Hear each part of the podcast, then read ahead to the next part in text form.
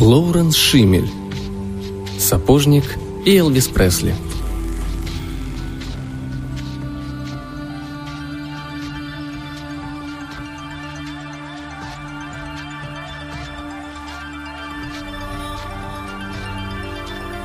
Мы, конечно, слышали историю о сапожнике, который, проснувшись, обнаружил на своем рабочем столе пару уже готовых туфель. Но кто бы мог подумать, что такое и вправду бывает. Или что и с нами может приключиться подобное. Я ведь даже не настоящий сапожник. Я ортопед. Иногда мне заказывают пару ортопедической обуви целиком, но в основном я только изготавливаю специальные стельки. Поэтому вот что никак не укладывается у меня в голове. Почему именно я? Ну, наверное, каждый, кто сталкивается с чем-то сверхъестественным, задает себе этот вопрос. Почему именно я? Обнаружила их Джейн. Она бывает здесь раньше всех, включает кофеварку, готовит контору к приходу клиентов, звонит им, подтверждая время приема. Сыну Джейн Эрику семь лет, поэтому в три она уже должна уходить, чтобы забрать его из школы. «Доктор Кацман, они такие симпатичные!» — услышал я вместо приветствия, пока вешал пальто. «Кто это у вас такой поклонник Элвиса?» «Какой поклонник?» «Ну, для кого вы сделали голубые замшевые ботинки?» «Какие голубые замшевые ботинки?» — недоумевал я, запихивая шарф в рукав пальто. «Которые стоят во втором кабинете». Я пошел по коридору. Я не делал никаких голубых замшевых ботинок. До вчерашнего визита миссис Паркер заказов на обувь у меня не было уже несколько недель. Но она точно не просила голубых замшевых ботинок. Да я бы и не стал ей их делать, даже если бы она попросила. У нее такое сильное плоскостопие, что особые вкладыши уже не помогут. Ей нужна специальная обувь с полной поддержкой свода стопы. «А что случилось с ботинками миссис Паркер?» — воскликнул я. На стойке, точно там, где вчера я оставил подошвы ортопедических ботинок миссис Паркер, чтобы за ночь они схватились и высохли перед тем, как я смогу пустить их в дело и смастерить обувку, достаточно широкую для искореженных пальцев моей клиентки, стояла пара голубых замшевых ботинок.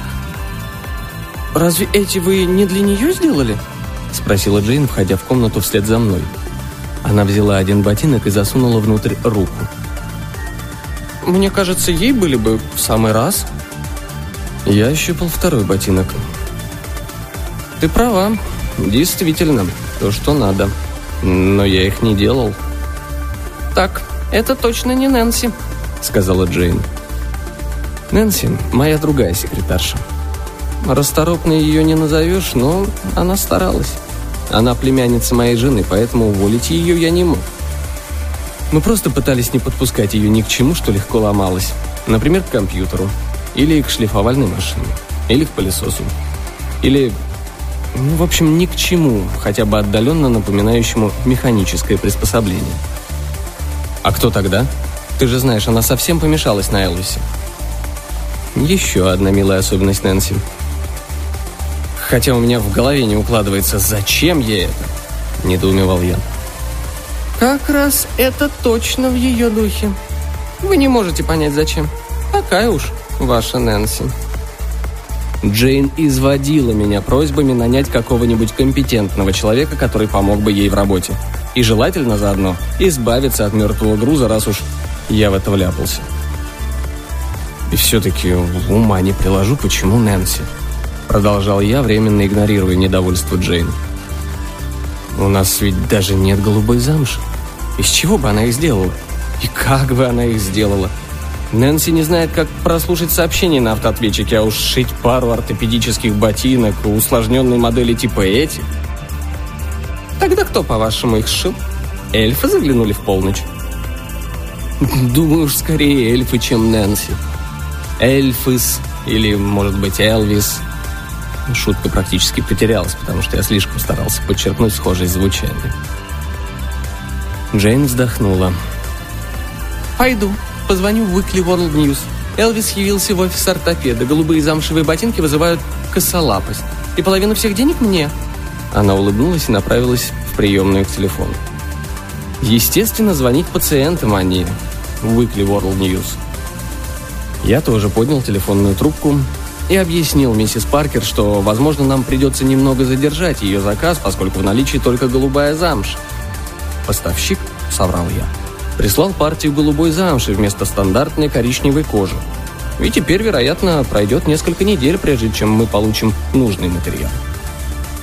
Миссис Паркер ответила, что ей безразлично, какого цвета будут туфли, лишь бы ноги перестали болеть. На всякий случай, повесив трубку, я потрогал кончик своего носа, чтобы проверить, не вырос ли он от моего вранья. Пусть я соврал из добрых побуждений. Если эльфы или элвисы приходят в полночь и мастерят обувь, то почему бы и остальным сказкам не стать былью? Я не мог поверить, что это сделала Нэнси, а других объяснений у меня не было. Нэнси явилась в час дня. Она ни о чем не подозревала. Я имею в виду ботинки. «Доктор Кацман!» — взвизгнула девушка, когда я отвел ее во второй кабинет и показал голубые замшевые ботинки. «Вы сшили туфли Элвиса?» «Так и есть», — одновременно вздохнули мы с Джейн. Ботинки совершенно сбили меня с толку. Кто их сделал и откуда взялся материал? Но абсолютно точно одно. Использовали подошвы, которые я оставил для просушки. Они были изготовлены по меркам миссис Паркер. Их я сделал сам. Знакомый контур плоскостопной ноги. Но все остальное было другим. И все материалы, которые я уже использовал или приготовил для дальнейшей работы, исчезли. По крайней мере, миссис Паркер не возражала против голубого цвета. А ботинки, кажется, были сработаны на славу. Может, только выглядели немножко старомодно. Перед уходом Джейн я положил еще одну пару подошв в третий кабинет. Я запер дверь, снял ключ с общего кольца и вручил его своей помощнице. «Не открывай завтра дверь до моего прихода», — попросил я. «Теперь мне не попасть в кабинет без тебя. И завтра мы войдем туда и убедимся, что эльфы тут ни при чем».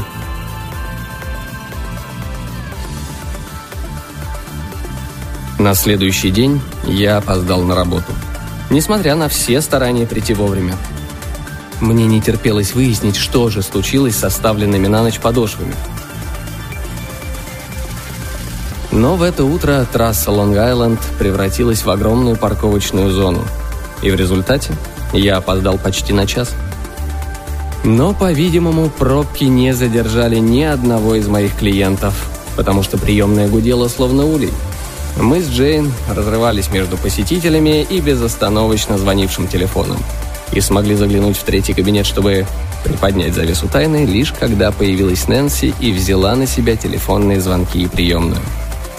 Несколько секунд мы в нерешительности стояли перед кабинетом, молча уставившись на дверь. Но сомнения и недоверие слишком явно читались на наших лицах. «Все будет точно так, как мы оставили», — твердо сказал я, когда Джейн протянула мне ключ, и я отпер дверь. И все-таки я не мог заставить себя повернуть ручку. Я нервничал. Что-то я там увижу. А вдруг я ошибаюсь? «Пока вы не откроете дверь, оба варианта одинаково вероятны», — подбодрила меня Джейн. «Там, в кабинете, мы обнаружим либо подошвы такими, какими вы их оставили, либо пару готовых ботинок, появившихся сверхъестественным или иным путем. Нужно открыть дверь и выяснить, какой из вариантов сценария реален». Она остановилась, чтобы перевести дух. «Вы откроете дверь, а я включаю свет. Хорошо?» Я кивнул, потеряв от волнения дар речи, и распахнул дверь. Джейн протянула руку и щелкнула выключателем. Мы замерли, вглядываясь внутрь кабинета. Там, на стойке, красовалась еще одна пара голубых замшевых ботинок. Без сомнения, новых, не вчерашних, поскольку эти были как минимум на четыре размера меньше. «Ну, и что теперь?» — спросил я. «Даже не знаю, какая версия нелепее», — сказала Джейн. «Что, эльфы существуют на самом деле, или что в нашу контору заявился Элвис?» «Но его никто не видел», — напомнил я. Мы вышли из кабинета и закрыли за собой дверь. Тем не менее, хоть из глаз долой, но из сердца вон не получалось. Мы не могли выкинуть из головы эту загадку. «И что нам теперь следует делать согласно сказке?» – поинтересовался я. Я точно не помнил, какой там сюжет. Но Джейн воспитывала семилетнего сына, поэтому читала сказку сравнительно недавно. «Кажется, это значит, что король хочет пару ботинок». Так говорится в сказке. Ведь все эльфы босые ноги. Ноги! Я упустила шанс увидеть Элвиса ногим! Я едва успел подхватить оседавшую Нэнси. Джейн побежала и принесла воды в бумажном стаканчике. Мне было приятно, что она заботится о Нэнси, несмотря на свое отношение к ней. «Думаю, со мной все в порядке», — пришла в себя Нэнси. «Но я не уйду сегодня с работы, пока не увижу его». Джейн взглянула на меня. «Да мне и самой любопытно разобраться до конца в этой истории.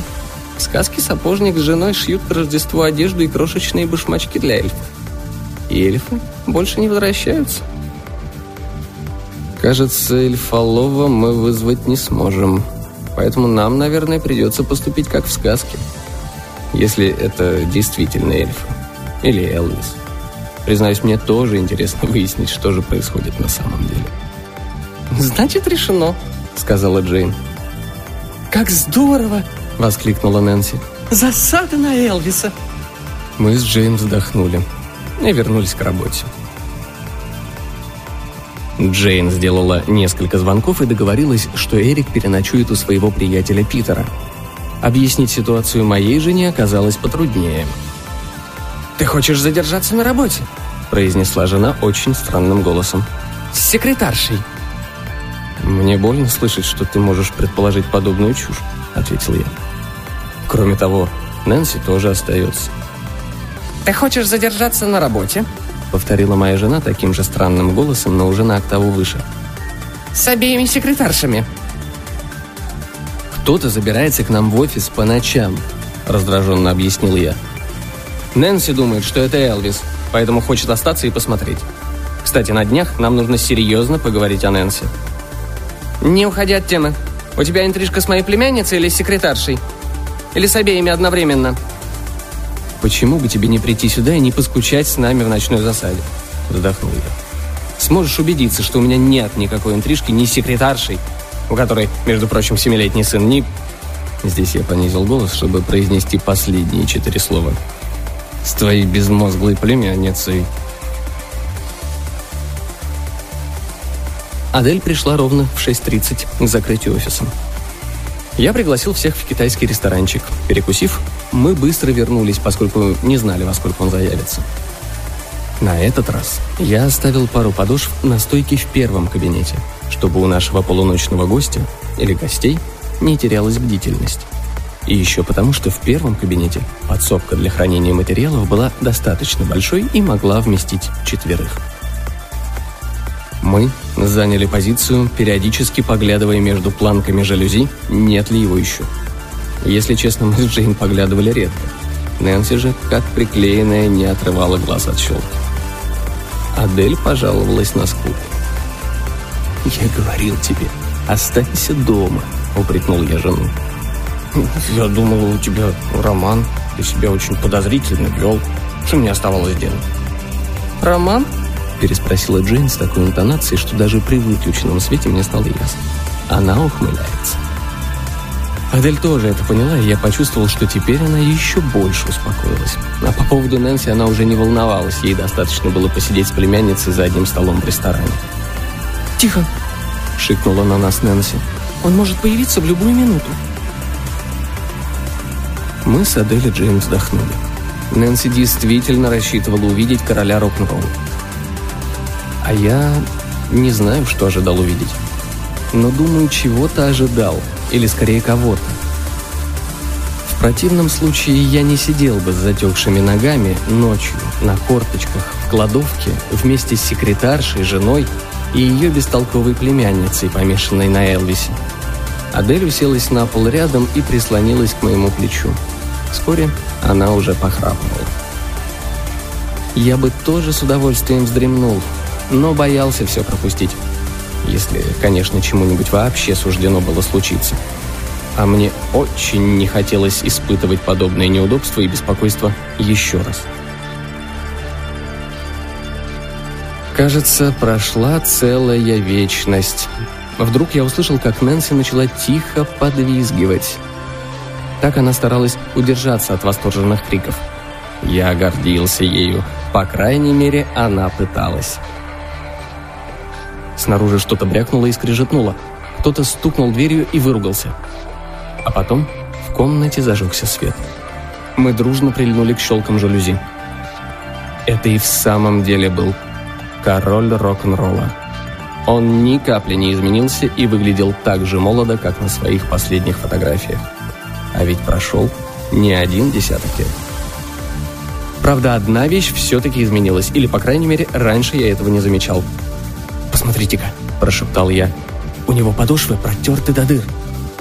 «Ой, бедняжка!» – громко сказала Нэнси и выскочила из нашего укрытия. Может, Элвис и удивился ее появлению, но виду не показал. «Ты должна мне помочь, мама», – произнес он, растягивая слова. «Я попал в западню и не могу выбраться. La belle dame sans merci. Я видел, я пропал». Нэнси, конечно же, готова была на все ради своего кумира. «Прекрасная дура тоже пропала», — вздохнула Джейн, устремляясь из укрытия спасать Нэнси. И опять меня обрадовало, что она спешит на помощь безмозглой племяннице моей жены, хотя и не переваривает эту девицу.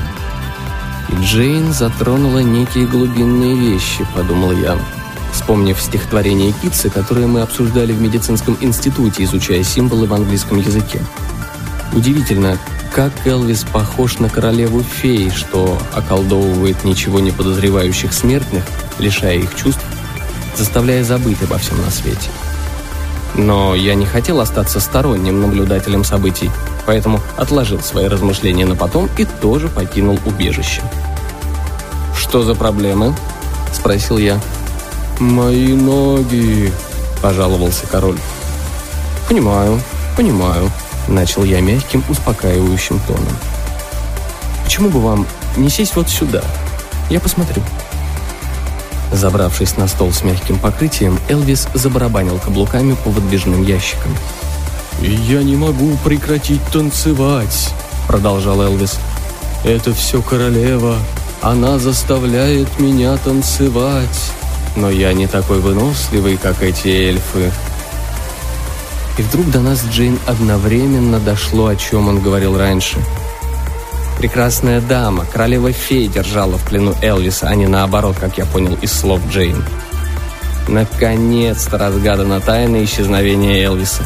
Неудивительно, что он совсем не изменился и выглядит так молодо. Я помню стихотворение. Там говорится, что время в наших мирах течет с разной скоростью.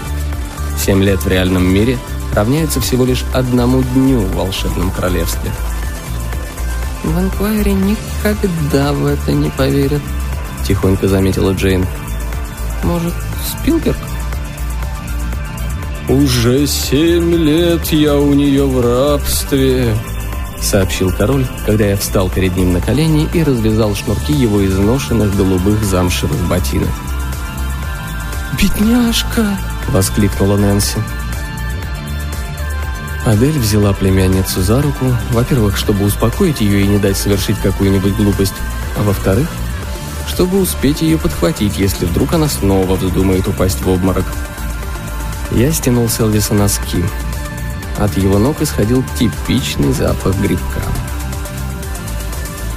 «Вам надо почаще менять обувь», — посоветовал я королю. Я боялся, что Нэнси покалечит меня, если я скажу, что его ноги воняют. «Нужно иметь несколько пар». «Я могу делать только то, что хочет она, а она хочет одного, чтобы я пел и тряс перед ней задом. Я так устал. А мои ноги? Взгляните на мои ботинки, доктор. Вы должны мне помочь». «Понимаю», — согласился я. «Вы должны ему помочь», — всхлипнула Нэнси.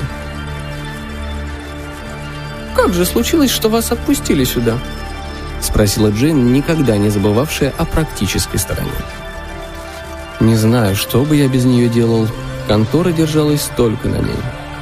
Скорее всего, я мог спать спокойно до тех пор, пока ее сын не вырастет и не поступит в колледж. Но меня не покидала мысль о том, что мне было бы спокойнее, если бы я нанял кого-нибудь, кого она могла бы выучить и оставить вместо себя. Она была слишком хороша для того, чтобы вечно работать секретаршей, и заслуживала в жизни гораздо большего. «Да это все из-за сказок», — ответил Элвис. «Королева наложила на меня заклятие, и теперь, пока действуют чары, я тоже вроде как эльф. А эльфы, среди прочего, шьют обувку, а вы смертны. Взамен могли бы сделать обувь для нас. Доктор, умоляю вас, сделайте мне пару ботинок, чтобы ноги перестали болеть». Я снова опустился на колени перед королем и стал осматривать его ступни. Мне невольно вспомнилась Мария Магдалина, омывающая ноги Иисуса Христа. Нужно будет рассказать Джейн о своих ощущениях, но позже. Сейчас момент не из лучших, к тому же вряд ли моя жена и ее племянница оценят всю иронию происходящего. Нэнси уж точно не поймет меня. Так что я прикусил язык и принялся вертеть, ощупывать и измерять ступни Элвиса. «Так-так, проблема, да...» — тихо произнес я, закончив осмотр. «Но вы поможете мне?» — в отчаянии спросил король своим бархатистым, проникающим в душу голосом. «Мне кажется, есть решение», — ответил я и стал готовить инструменты и материалы для снятия след. Пока я работал, в комнате царило молчание. Джейн тут же принялась мне помогать, давая инструменты в нужный момент. А Нэнси лишь дрожала от волнения и эротического напряжения. Казалось, она вот-вот запрыгнет на стол и сорвет с Элвиса его расшитую блестками одежду. Адель наблюдала за всем происходящим, держа племянницу за руку. Заботливо, но крепко. Элвис замурлыкал какую-то мелодию. Мы с Джейн занимались делом. Я заливал подошвы. «Сегодня не успеть», — предупредил я. «Подошвы должны сохнуть целые сутки, и только потом я смогу сделать ботинки. Вам придется прийти завтра». Нэнси снова издала похожий на повизгивание звук. «Дайте-ка взглянуть», — попросил Элвис. Он соскочил со стола и встал рядом со мной. Не переставая напевать, король рок-н-ролла взял подошвы, посмотрел на них, а потом протянул обратно мне. «Их можно пускать в работу», — сказал он. Подошвы были абсолютно сухие. Я не удивился. Столько всего странного происходило вокруг. Так что фокус с подошвами показался обычным делом. Привычный процесс изготовления обуви — единственное, что имело смысл. Да, ботинки предназначались Элвису, но этот факт казался несущественным. Я видел перед собой очередную пару усталых ног, которым нужна была помощь. Просто так случилось, что они принадлежали одному из самых знаменитых людей в нашей истории. Человеку, окруженному тайной, которую мы только что разгадали. Если рассказать об этом, никто, разумеется, не поверит. Да я сам не верил. Тем не менее, даже не веря собственным глазам, я изготовил пару ботинок. Должно же существовать какое-нибудь разумное объяснение, думал я, надеясь, что в один прекрасный день все прояснится. Элвис снова натянул носки и примерил ботинки. «Идеально», — прокомментировал он, сделав пару шагов. Король был так счастлив, что ноги больше не болят. Он повернулся и поцеловал Нэнси, стоявшую рядом. Она хлопнулась в обморок. Никто не успел ее поймать, и она ударилась головой об угол стойки.